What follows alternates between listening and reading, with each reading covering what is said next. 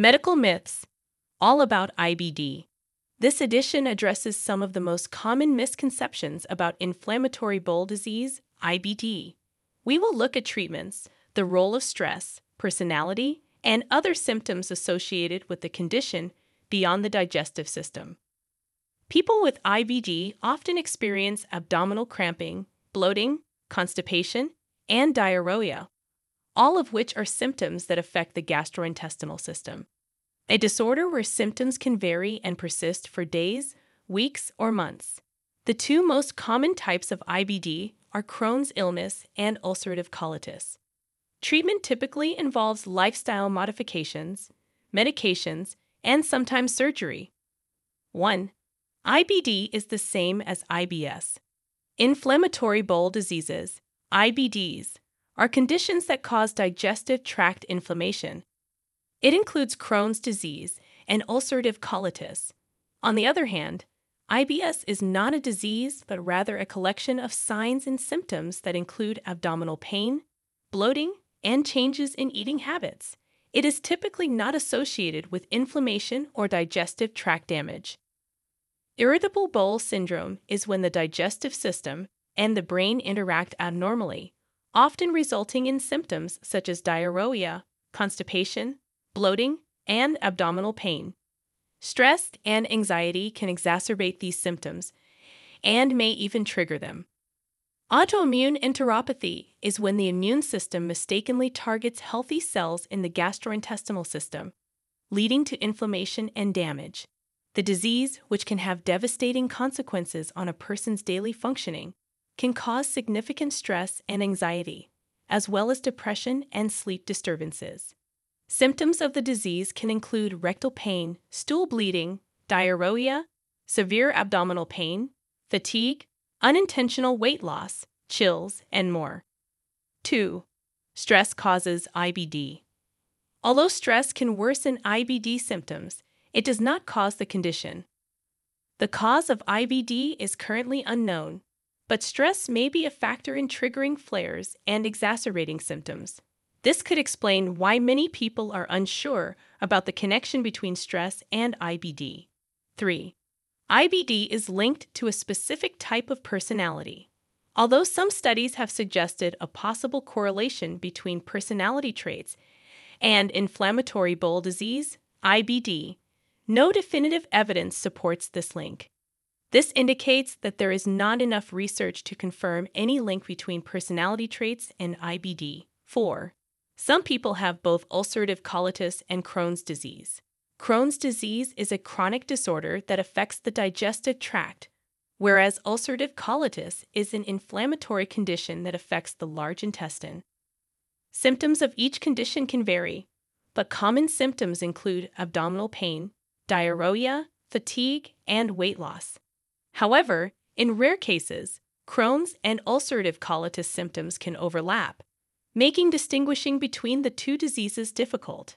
In these cases, doctors may need to use a combination of diagnostic tests and keep track of the patient's symptoms over time to determine the correct diagnosis. The type and severity of the disease determine the most effective treatment plan. Patients are advised to seek medical advice and remain hopeful that treatments can positively impact their condition.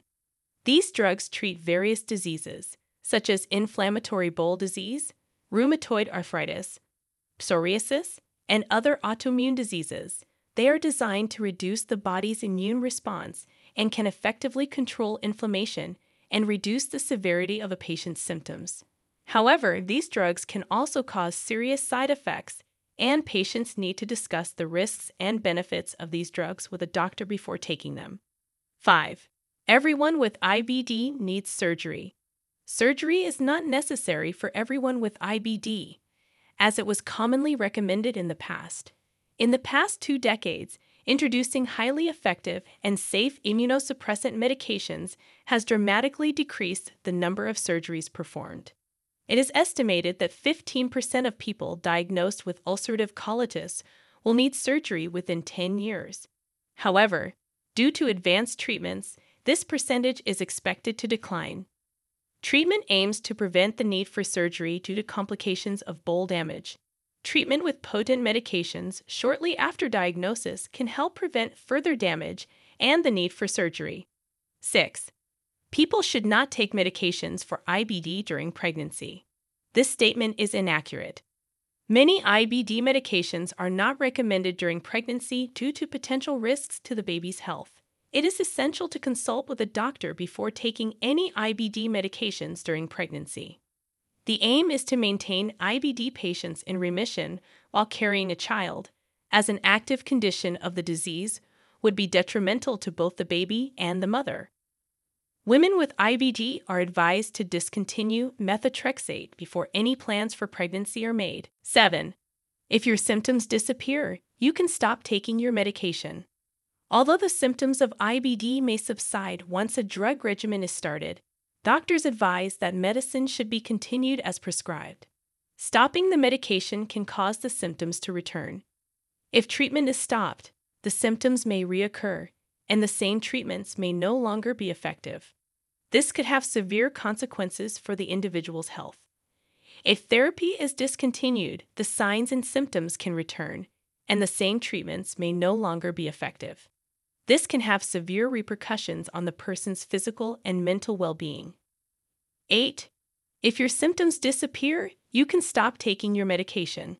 Although the symptoms of IBD may subside once a drug regimen is started, Doctors advise that medicine should be continued as prescribed. Stopping the medication can cause the symptoms to return.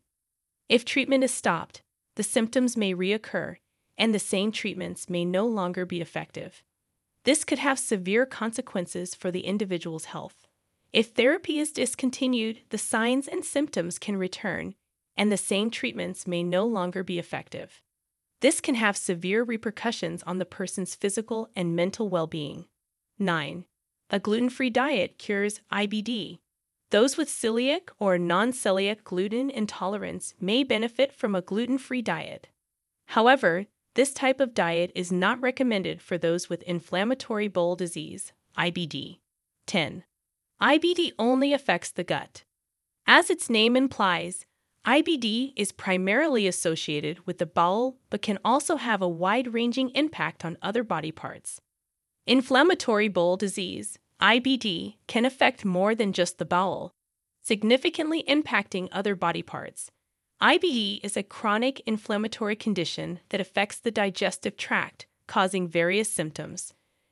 A review of extraintestinal manifestations of IBD concluded that they can affect many organ systems, making it difficult for doctors to treat those with IBD effectively.